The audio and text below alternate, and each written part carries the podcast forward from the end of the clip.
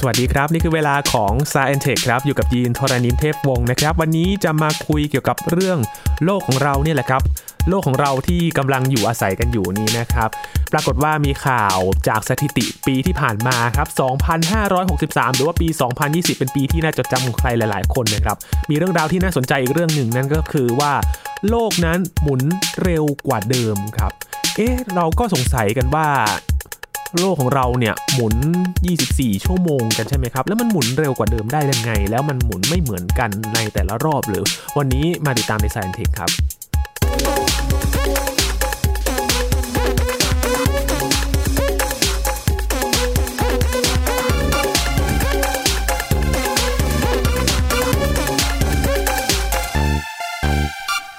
เป็นข่าวที่อ่านแล้วก็เอ๊ะสงสัยเหมือนกันนะครับ ว่าเอ๊ะทำไม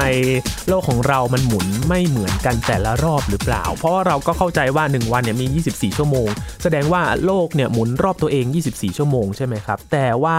มีการบันทึกสถิติกันนะครับว่าการหมุนของโลกแต่ละรอบเนี่ยมันหมุนไม่เหมือนกันครับ แต่ว่าเวลามันก็จะห่างกันประมาณหลักมิลลิวินาทีนะครับ เรื่องราวเหล่านี้จะเป็นยังไงไปหาคำตอบกันครับ คุยกับอาจารย์พงศกรสายเพชรนะครับ สวัสดีครับอาจารย์ครับ สวัสดีครับคุณยีนครับสวัสดีครับท่านผู้ฟังครับ อาจารย์ครับไม่ใช่สิ่งผิดปกติอะไรใช่ไหมครับ ไม่ได้เกิดภัยพิบัติอะไรใช่ไหมครับ จากการที่โลกมันหมุนไวกว่าปกตินี่แหละครับ อาจารย์อ๋อไม่ไม่ครับไม่ครับ อันนี้มันเป็นเหตุการณ์ที่เกิดขึ้นเรื่อยๆนะครับบังเอิญปีที่แล้วเนี่ยมันมีหลายวันที่โลกหมุนเร็วกว่าปกติไปนิดนึง นะครับอืมคือไอ้โลกมันจะหมุนเนี่ย เราจะคิดว่ามันจะหมุนใช้เวลา 24 ชั่วโมง หรือ 86,400 วินาทีเป๊ะๆนะแต่ว่าจริง ๆ แล้วมันไม่ใช่อย่างนั้นครับคือการหมุนของโลกเนี่ย แต่ละวันมันอาจจะหมุนไม่เท่ากัน มันต่างกันนิดๆหน่อยๆ ในหลัก1ส่วนพันวินาทีหรือมิลลิวินาทีอะนะครับ ซึ่งถ้าเทียบกับเวลาทั้งวันเนี่ยมันแค่เศษส่วนที่มันเปลี่ยนไปเนี่ยอาจจะหนึ่งส่วนร้อยล้านอะไรอย่างนี้มันน้อยมากอะครับครับ เราไม่รู้สึกนะ บางวันมันก็หมุนเร็ว บางวันมันก็หมุนช้านะครับ ปีที่แล้วเนี่ยมันก็มีบางวันที่หมุนช้าไปเกือบเกือบๆสองมิลลิวินาทีเหมือนกันอืมนะขณะที่วันที่หมุนเร็วเนี่ยก็หมุนเร็วที่สุดก็เวลามันลดลงไปประมาณ 1.5 มิลลิวินาทีนะครับคือถ้าเกิดเอากราฟมาพลอตแต่ละวันเนี่ยว่าโลกมันหมุนใช้เวลาเท่าไหร่เนี่ยเราจะได้กราฟที่แบบว่าเป็นเส้นยึกยึกยืยือๆเหมือนกันจุ๊กๆอืมๆขยับไปขยับไม่ได้แบบมาเป็นเส้นขนานตรงเป๊ะ ไม่ใช่ไม่ใช่เส้นตรงเป๊ะ นะมันยึกยึกยืยือๆแต่ว่าโดยเฉลี่ยมันก็ประมาณ 24 ชั่วโมงอะนะครับนะมคือไอ้ที่มันยึกยึกยืยือๆเนี่ยบวกลบเข้าไปประมาณ 1-2มิลลิวินาทีนะครับครับไอ้นี่คือการหมุนของโลก คราวนี้ก็น่าจะสนใจน่าจะถามว่าเออแล้วมันมันต่างกันยังไงมันหมุนทำไมมันหมุนเร็วหมุนช้าใช่ไหมครับครับ ก็คือลูกโลกเนี่ยจริง ๆ มันไม่ใช่ลูกกลมเป๊ะนะครับครับลูกโลกเนี่ยถ้าเกิดดูจริง ๆ มันก็มีแบบว่ามีภูเขา มีทะเลนะครับ แล้วก็มีส่วนตรงกลางของโลกที่เป็นโลหะหนักๆ เป็นพวกเหล็กเหลวใช่ไหมครับ คือการหมุนของโลกเนี่ย ถ้าเกิดว่ารูปทรงมันเปลี่ยนไปนิดๆหน่อยๆ ก็ทำให้อัตราการหมุนมันเปลี่ยนไปได้เหมือนกันนะครับ หรือแม้แต่กระแสน้ำและกระแสลมที่ว่ามีทิศทางอย่างไร มันสวนทางหรือว่าวิ่งตามการหมุนของโลกเนี่ยก็มีผลทำให้ตัวโลกมันหมุนช้าหรือเร็วต่างกันไปนะครับครับ อันนี้มันเกิดจากกฎเกณฑ์ที่เรียกว่าการอนุรักษ์ของโมเมนตัมเชิงมุม คือปริมาณการหมุนน่ะมันต้องคงที่ปริมาณการหมุนก็คือรวมๆกันเนี่ยปริมาณการหมุนของตัวโลก ปริมาณการหมุนของกระแสน้ำของลม ปริมาณการหมุนของส่วนแกนกลางโลกอะไรต่างๆนะครับ เพราะฉะนั้นพอมันมีการเปลี่ยนแปลงนิดๆหน่อยๆเช่นว่าตรงนี้มันมีความสูงเพิ่มขึ้น มีภูเขาอะไรบางอย่างเพิ่มขึ้น โลกก็อาจจะหมุนช้าลงนิดหน่อยอะไรอย่างนี้หรือว่ามีลมพัด เร็วๆด้านหนึ่งโลกก็อาจจะหมุนช้าลงอีกนิดหนึ่งอะไรอย่างนี้นะครับ เพราะฉะนั้นมันจะเกิดเหตุการณ์อย่างนี้ไปเรื่อยๆทุกวัน เพราะว่าทุกวันเนี่ยโลกมันไม่เหมือนเดิมเป๊ะๆมันมีการเปลี่ยนแปลงเสมอ เพราะว่าเปลือกโลกมันก็มีการเคลื่อนไหวอยู่ ใช่ใช่ครับ อันนี้แหละครับ มันเลยทำให้ไม่พอดี 24 ชั่วโมงทุกวันเท่า ๆกันตลอดอืมนะครับคือแม้แต่ว่าเมื่อตอนมีสึนามิจำได้ไหมครับเมื่อเกือบเกือบ20ปีที่แล้วนะครับที่มีแผ่นดินไหวใหญ่ๆนั่นนะอันนั้นก็ทำให้โลกหมุนช้าลงนะครับอื มมีผลด้วยเหรอครับอาจารย์มีผลครับ คือมันมีการขยับเปลือกโลกนะครับทำให้การเปลี่ยนแปลงการหมุนเปลี่ยนไปนะครับ หรือแม้แต่ไอการสร้างเขื่อนสามโตรกของจีนนะครับ ที่เอาน้ำไปขังไว้เยอะๆอะมันก็มีผลกับการหมุนของโลกเหมือนกันโอ้ไอ้ใช่ไหมคืออยู่ๆเราน้ำไปไว้ที่สูงจากที่เดิมที่มันอยู่ต่ำๆเนี้ยครับก็มีผลนิดๆนึงแต่ว่าไอ้ผลเหล่านี้เราไม่รู้สึกด้วยตัวเราเองหรอกครับ มันต้องอาศัยการวัดที่แบบ ละเอียดมากๆ ซึ่งเดี๋ยวเราจะคุยตอนท้ายนะว่าเราเขาวัดกันยังไงครับถึงจะเจอ อันนี้ก็คือการเปลี่ยนแปลง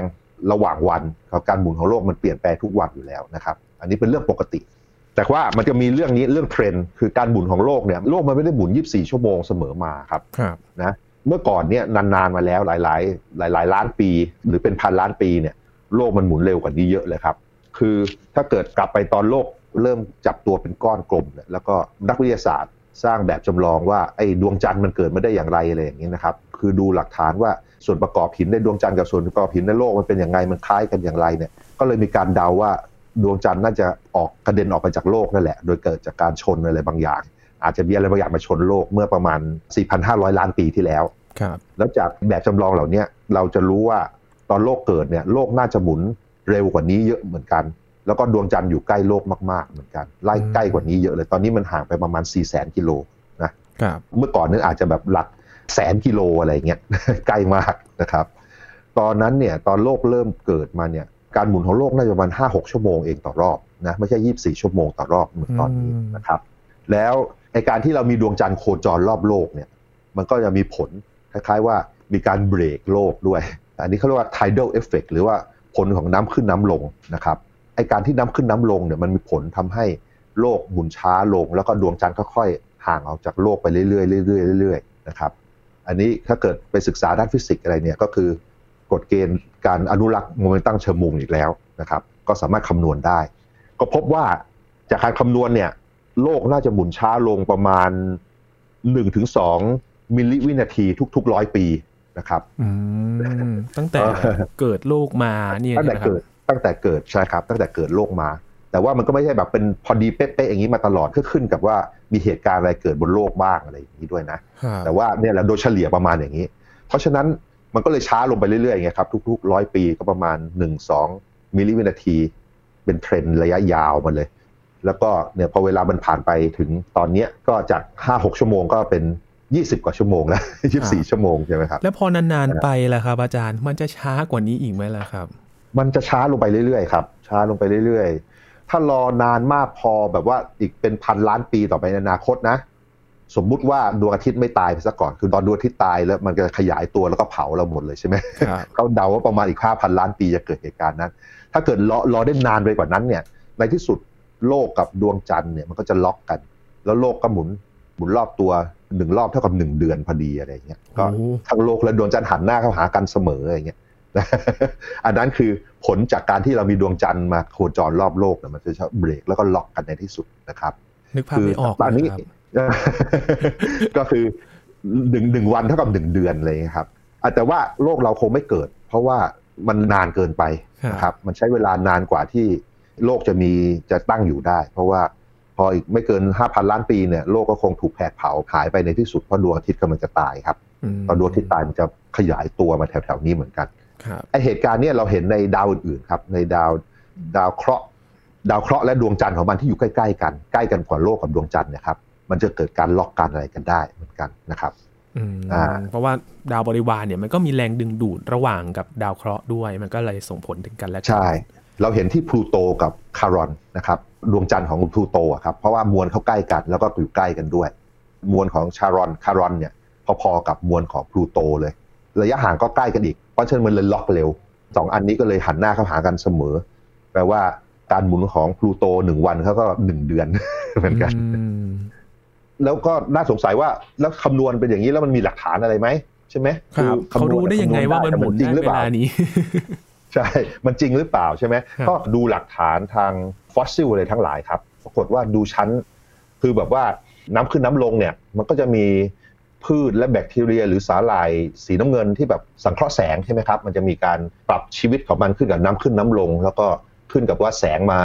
วันนี้ตอนเป็นกลางวันหรือกลางคืนด้วยใช่ไหมครับครับ สิ่งมีชีวิตพวกเนี้ยมันก็แบบว่าพอมันน้าขึ้นมันก็มาอยู่แถวชายหาดพอน้ำลงมันก็มีบางส่วนที่ติดอยู่ชายหาดแล้วก็ตายคาอยู่ใช่ไหมครับเพราะฉะนั้นพอเวลานานผ่านไปผ่านไปมันก็มีการตายทับถมกันเป็นชั้นชั้นชั้นชั้นชั้นเลยนะ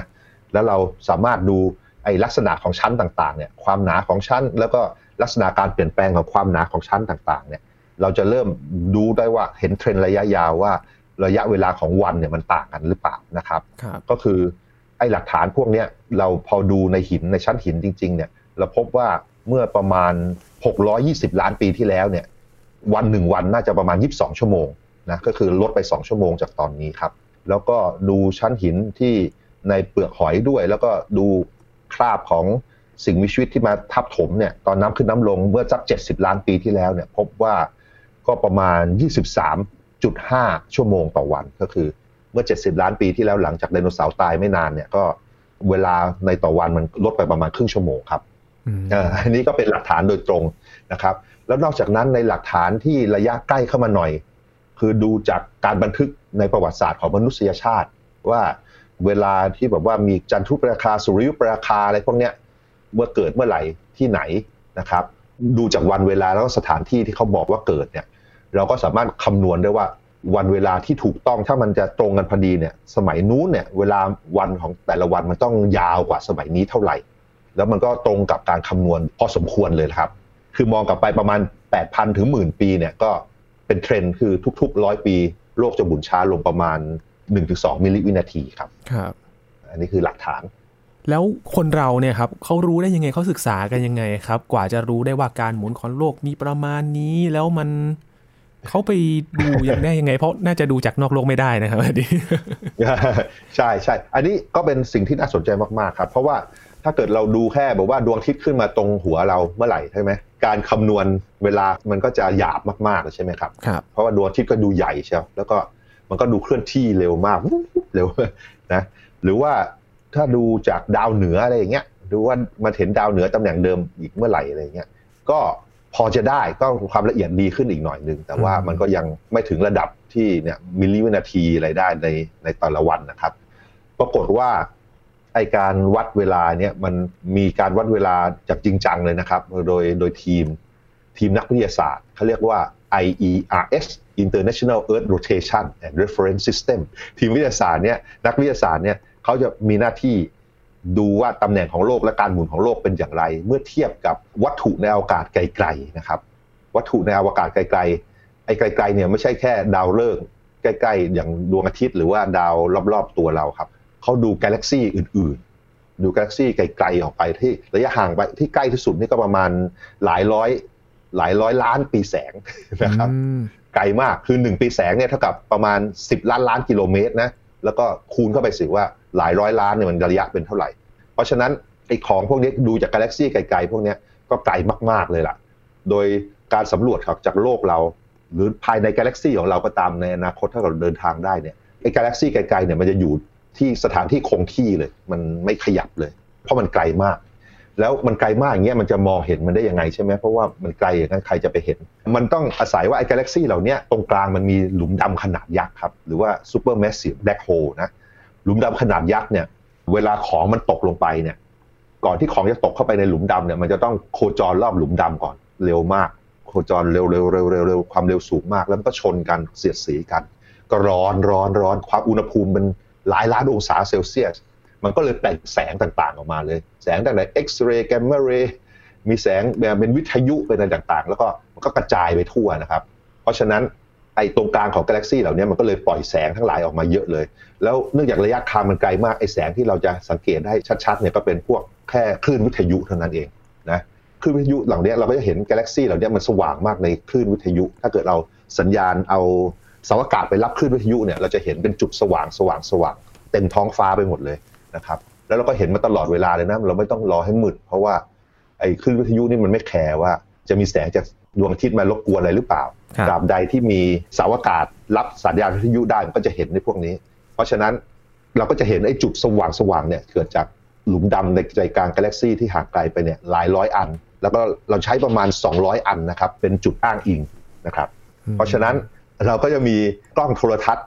ที่แบบรับสัญญาณวิทยุเนี่ยเต็ม ไปหมดเลยบนโลกเนี่ยหลาย ๆ อันทำงานร่วมกันนะครับ แล้วไอ้กล้องโทรทัศน์เหล่านี้มันก็จะมองท้องฟ้าตลอดเวลา แล้วก็เห็นไอ้จุดเหล่านี้จุดจุดจุดที่เป็นจุดอ้างอิง ที่ว่าว่าเป็นตำแหน่งกาแล็กซี่ไกล ๆ เนี่ยเห็นตลอดเวลา แล้วก็กล้องเหล่านี้ก็คุยกัน เห็นอย่างนี้นะ ตอนนี้เราเห็นอย่างนี้นะเห็นอย่างนี้นะแล้วก็พอโลกมันหมุนไปครบหนึ่งรอบปุ๊บก็จะเห็นเป็นภาพเดิมใช่ไหมครับอันนี้ก็คือรู้แล้วว่าโลกหมุนไปครบหนึ่งรอบอ่าแล้วก็พอมันครบไปหนึ่งรอบ เราก็เอา เวลาที่ได้เนี่ยไปเปรียบเทียบกับเวลาที่เก็บโดยนาฬิกาอะตอมนาฬิกาอะตอมหรืออะตอมิกคล็อกนะครับคือเป็นเทคโนโลยีที่ว่าเก็บเวลาที่แบบว่ามันเที่ยงตรงมากดูจากการการเปลี่ยนสถานะของอะตอม คือว่าอะตอมมันก็จะเป็นทำหน้าที่เปลี่ยนสถานะกลับไปกลับมากลับไปกลับมาได้เที่ยงตรงมากเที่ยงตรงกับการหมุนของโลกนะเพราะฉะนั้นเราก็จะมีไอ้นาฬิกาอะตอมเนี่ยเต็มไปหมด 200 300 อันบนโลก แล้วก็มันก็เป็นเครือข่ายกัน ว่าเวลาของบนโลกเนี่ยตรงนี้เป็นอย่างนี้อย่างนี้นะแล้วก็ตกลงกันไว้ แล้วเราก็เอาเวลาที่เราจับได้ว่าโลกหมุนครบหนึ่งรอบเป๊ะเนี่ยเราไปเทียบดูว่ากับเวลาที่นาฬิกาอะตอมทั้งหลายบอก เราก็พบว่ามันต่างไปจาก 24 ชั่วโมงนิด ๆ หน่อย ๆ ทุก ๆ วันครับ อืม ครับ แล้วพออย่างนี้ถ้ามันหมุนไปหมุนมา มันอาจจะมีโอกาสที่มันจะแบบเวลามันไม่ตรงกันได้ มันจะมีการปรับจูนเวลากันไหมครับ อาจารย์ อ่าใช่ครับ อันนี้เลยครับ อันนี้ก็เป็นหลักอันหนึ่งที่ว่าเราจะต้องมีการปรับเวลากันนะมีการเขาเรียกว่ามีการเพิ่มหรือลดวินาทีครับนะก็เมื่อสัก 50 ปีที่แล้วนะ1972มีการตกลงกันว่า เวลาโลกมันหมุนช้าหรือเร็วไปเมื่อเมื่อเทียบกับนาฬิกาอะตอมเนี่ยเราจะทำยังไงกันดีนะครับ ก็พบว่าเวลาที่มันหมุนช้าไปช้าไปสะสมกันถึงวินาทีหนึ่งเนี่ยเราก็จะทำการบวก เวลาเข้าไปจุ๊บเข้าไปนะครับ ตั้งแต่ห้าห้าสิบปีที่แล้วเนี่ยเราบวกเข้าไปยี่สิบเจ็ดวินาทีแล้วครับ เพราะว่ามันมีการช้าลงด้วยใช่ไหมแล้วก็มันไม่ตรงกับนาฬิกาอะตอมบนโลกใช่ไหมก็เลยต้องบวกกันไปเพื่อให้ปฏิทินต่างๆ มันตรงมันคำนวณอะไรได้ถูกต้อง แล้วก็ไอ้ระบบที่มันต้องใช้เวลาอย่างอย่างละเอียด เช่น GPS เนี่ยระบบ GPS เนี่ยมันทำงานได้ถูกต้อง ก็เดินมีการใส่เวลาพวกนี้เข้าไปครับ แล้วก็ครั้งสุดท้ายนี่เขาต้องใส่ไปเมื่อ 2016 โดยประมาณนะก็ใส่เข้าไปหนึ่งวินาทีครับ แล้วก็หลังจากที่โลกมันหมุนเร็วบ้างเนี่ย บางทีมันก็เริ่มมีการลบกลับไปเนี่ยเขาก็มีการคุยว่าเออในอนาคตก็อาจจะต้องลบวินาทีออกนะถ้าเกิดมันเร็วขึ้นอะไรเงี้ย อันนี้ก็เป็นทีมนักวิทยาศาสตร์ที่ตกลงกันอยู่ว่า จะปรับปฏิทินต่างๆยังไงดีนะครับ เพื่อให้มันทำงานได้ตรงกับการทำงานของโลกจริง ๆ นะครับ ด้วยเทคโนโลยีที่ดีขึ้นมาเนี่ยครับก็คือเวลาเมื่อก่อนเราจะใช้การหมุนของโลกเป็นการจับเวลานะเพราะว่าการหมุนของโลกมันก็ค่อนข้างคงที่เมื่อเทียบกับประสบการณ์ประจำวันของเรา แล้วก็พอเรามีเทคโนโลยีที่จับเวลาได้ดีมากขึ้นเรื่อยๆ ตรงแบบมีนาฬิกานาฬิกาข้อมือนาฬิกาลูกตุ้มนาฬิกาควอชเราจะให้สุดตอนนี้เป็นนาฬิกาอะตอมเนี่ยซึ่งเป็นเทคโนโลยีสุดยอดของเราแล้วมันสามารถจับเวลาแบบเที่ยงตรงมากๆแบบร้อยปีมันจะคาดเคลื่อนไป หนึ่งส่วนพันล้านวินาทีอะไรอย่างเงี้ยครับมันก็เป็นเทคโนโลยีที่จับเวลาได้ดีที่สุดของเรา เราก็เลยใช้เทคโนโลยีเหล่านี้เป็นตัวจับเวลาแทนการหมุนของโลก แล้วพอมาเปรียบเทียบกับการหมุนของโลกปุ๊บเราก็จะพบว่าการหมุนของโลกมันมีการคาดเคลื่อน เปลี่ยนไปเปลี่ยนมาเล็ก ๆ น้อยๆวันละประมาณหลักเนี่ยแหละครับหลักมิลลิวินาทีได้ครับพอมีเทคโนโลยีมันก็จะช่วยให้ง่ายขึ้นเลยนะครับ เวลาที่คุยกันมันก็จะตรงกันมากขึ้น ถ้า นึกถึงไออดีตนะครับ ถ้าเราไม่มีเทคโนโลยีนี้ เวลาเนี่ยเวลานัดอะไรกันมันอาจจะมีความคาดเคลื่อนกันได้นะครับ ถ้ายังไม่มีเทคโนโลยีเกิดขึ้น ใช่ครับใช่คือจริง ๆ กิจกรรมปกติที่มนุษย์ทำการเช่น พูดคุยนัดคุยกันเนี่ยก็บวกลบเป็นหลักวินาทีก็ไม่เป็นไรใช่ไหมครับแต่มันมีหลาย ๆ กิจกรรมที่ต้องใช้ที่แบบว่าถ้าเกิดคลาดเคลื่อนไปหนึ่งวินาทีนี่ก็จะแย่มากๆนะครับไอ้ที่เราอยู่ใกล้ตัวที่สุดของเราเนี่ยก็ชัดเจนที่สุดก็คือระบบ GPS GPS ก็คือ ดูว่าตัวเราอยู่ที่ไหนบนโลกใช่ไหมครับครับ สมมุติเรามีโทรศัพท์หนึ่งอัน แล้วมันบอกว่าเราอยู่ที่ไหนโดยใช้ระบบ GPS เนี่ยมันทำงานยังไง มันทำงานโดย มันฟังสัญญาณจากดาวเทียมนะครับ มันจะมีดาวเทียมเป็นสิบดวงหลายสิบดวง โคจรรอบโลกอยู่ตลอดเวลาเลยเร็วมากไอ้ดาวเทียมเหล่านี้มันต้องรู้ด้วยว่า ตอนนี้มันอยู่ที่ไหน แล้วก็เวลาตอนนี้คือเวลาเท่าไหร่ แล้วก็จะส่งสัญญาณเป็นบีบออกมาปิ๊บปิ๊บปิ๊บปิ๊บเป็นสัญญาณนี้มาเรื่อยๆทุกอันก็ปล่อยอย่างนี้มาเรื่อยๆเรื่อยๆ แล้วก็โทรศัพท์ของเราเนี่ย แล้วก็ฟังสัญญาณจากดาวเทียมอย่างนี้ เหล่านี้อย่างน้อยสักสามสี่ดวง พอสัตได้สักสามสี่ดวงมันสามารถคำนวณได้ว่า โอเค ดาวเทียมเหล่านี้มันบอกว่าเวลาตอนนี้เป็นเท่านี้ เวลาตอนนี้เป็นเท่านี้ แล้วก็ตอนเวลาที่โทรศัพท์เรารับสัญญาณได้เวลาเป็นเท่านี้แสดงว่ามีระยะเวลาที่สัญญาณต้องวิ่งผ่านมาเนี่ยเท่าไหร่ ก็บอกได้ว่าโทรศัพท์เราห่างจากดาวเทียมอันนั้น กี่กิโลเมตรนะครับ พอ มีดาวเทียมหลายดวงแล้วคำนวณได้ว่ามันต้องห่างจากดาวเทียมหลาย ๆ ดวงเนี่ยกี่กิโลเมตรอย่างเงี้ยก็สามารถคำนวณได้ว่าไอ้โทรศัพท์ของเราต้องอยู่แถวไหนบนพื้นโลกถึงจะห่างจากดาวเทียมเหล่านี้อย่างที่เราตรวจรับมาได้ คราวนี้ไอ้แสงเนี่ยไอ้คลื่นสัญญาณที่มันส่งมาเนี่ยมันเป็นคลื่นวิทยุ ซึ่งวิ่งด้วยความเร็วแสงนะครับคือ3 0 0 0 0กิโลเมตรต่อวินาที เพราะฉะนั้นถ้าเกิดเวลาที่ตกลงกันทั้งหลายเนี่ยมันคาดเคลื่อนไปหนึ่งวินาทีเนี่ยมันแปลว่าอะไรมันแปลว่า ระยะทางที่คำนวณได้มันจะหาย แตกต่างกันเป็นแสนกิโลเมตรเลยจริงไหมคือมันจะใช้ GPS ไม่ได้เลยนะนั้นไอ้บวกลบหนึ่งวินาทีนี่ก็แย่แล้ว ถ้าบวกลบแค่ประมาณหนึ่งส่วนพันล้านวินาทีเนี่ย เราก็จะแค่เราจะบอกระยะทางแล้วได้ประมาณหนึ่งฟุตเท่านั้นเองคือสามสิบเซนติเมตรนะครับนะเพราะฉะนั้นไอ้การที่เราจะต้องตกลงกันแล้วแล้วก็เวลาเราตรงกันถึงหลักหนึ่งส่วนพันล้านวินาทีเนี่ยเป็นเรื่องสำคัญมากสำหรับการนำทางโดย GPS นะครับ เพราะว่า ถ้าเกิด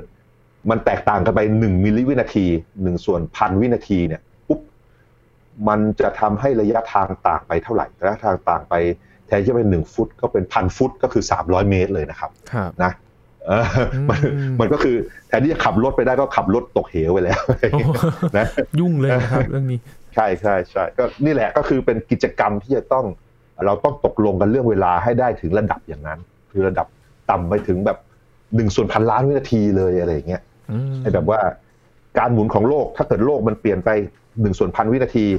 ไอ้ตำแหน่งของดาวเทียมต่างๆ เมื่อเทียบกับโลกมันก็เปลี่ยนไปอย่างนั้นด้วย เพราะฉะนั้นทุกวันเราจะต้องรู้ว่าโลกมันขยับไปยังไงแล้ว เราต้องบอกกับดาวเทียมให้ถูกต้องว่า ตอนนี้ตำแหน่งของโลกเป็นอย่างนี้นะตำแหน่งของโลกเป็นอย่างนี้นะแล้วทุกคนทุกคอมพิวเตอร์ในหัวดาวเทียมก็คำนวณใหม่ว่าโอเคเราจะบอกชาวบ้านว่า ตอนนี้ดาวเทียมอยู่ที่ไหน จะได้บอกให้ถูกต้อง ไม่งั้นมันจะ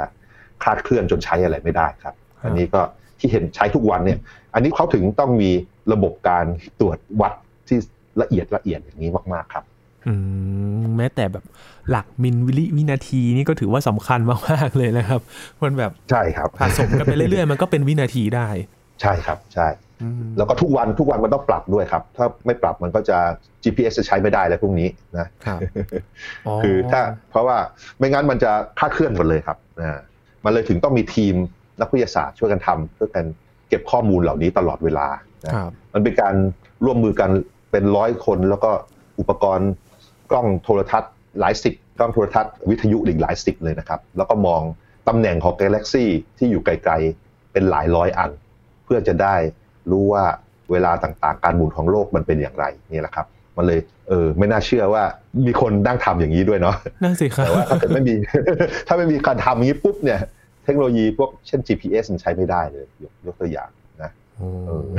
แล้วอย่างตอนนี้นะครับ ต้องจำเป็นต้องใช้ GPS อย่างมากเลยในการติดตามโควิด -19 ใช่ใช่ครับใช่ ก็นั่นแหละครับ GPS จริง ๆ มันเป็นเทคโนโลยีใหม่ๆอย่างนะมันใช้เมื่อสัก เท่าไหร่เองสามสิบปีที่แล้วเองนะครับ คือเมื่อก่อนมันใช้ในทางทหารทางทหารเท่านั้นนะแล้วก็เมื่อสักสามสิบปีที่ผ่านมาก็เปิดให้ประชาชนใช้ มันก็มีประโยชน์อย่างยิ่ง GPS นี่ก็เป็นกลุ่มดาวเทียมของสหรัฐให้ใช้นะ แต่ว่าทางจีนเขาก็มีกลุ่มของเขาเอง แล้วทาง EU ก็มีกลุ่มของเขาเองกัน ก็มันก็ทำงานเหมือนเหมือนกันนะครับ คือมันโคจรรอบโลกแล้วมันก็ส่งสัญญาณมาเรื่อยๆว่าตอนนี้มันอยู่ที่ไหนแล้ว แล้วก็เวลาตอนนี้เป็นเวลาเท่าไหร่ไอ้เครื่องรับก็ไปรับแล้วก็ไปคำนวณว่ามัน เครื่องรับต้องอยู่ตรงไหนเอ่ยถึงจะรับสัญญาณได้แบบนี้นะครับครับแค่เรื่องเรื่องเดียวนะครับ จากโลกหมุนเร็วขึ้นเนี่ย เราสามารถเห็นถึงเบื้องลึกเบื้องหลังการทำงานของทีมนักวิทยาศาสตร์ที่โอ้โหระดมสภาพกำลังนี้ไม่น้อยเลยทีเดียว และดูเหมือนว่าจะเป็นงานที่สำคัญมากๆเลยนะครับ มีผลต่อการใช้ชีวิตของเราเนี่ยไม่น้อยเลยนะครับ อาจารย์ ใช่ครับ แต่ว่ามันมีไปถึงแบล็คโฮลถึงกาแล็กซี่เลยนะมันเป็นนั่นเลย ใช้ความรู้เยอะมากครับ ครับทำให้เรารู้ว่าจริง ๆ แล้ว โลกของเรานะครับ หมุนไม่ได้เท่ากัน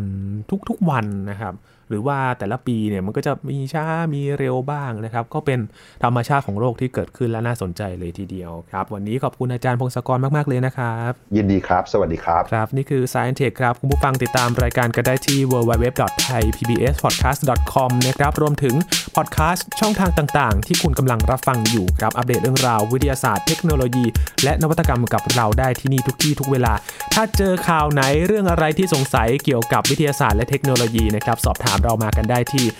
แฟนเพจ Facebook ไทย PBS Podcast นะครับ ช่วงนี้ยีนทรณินเทพวงศ์พร้อมกับอาจารย์พงศกรสายเพชรลาไปก่อนนะครับ สวัสดีครับ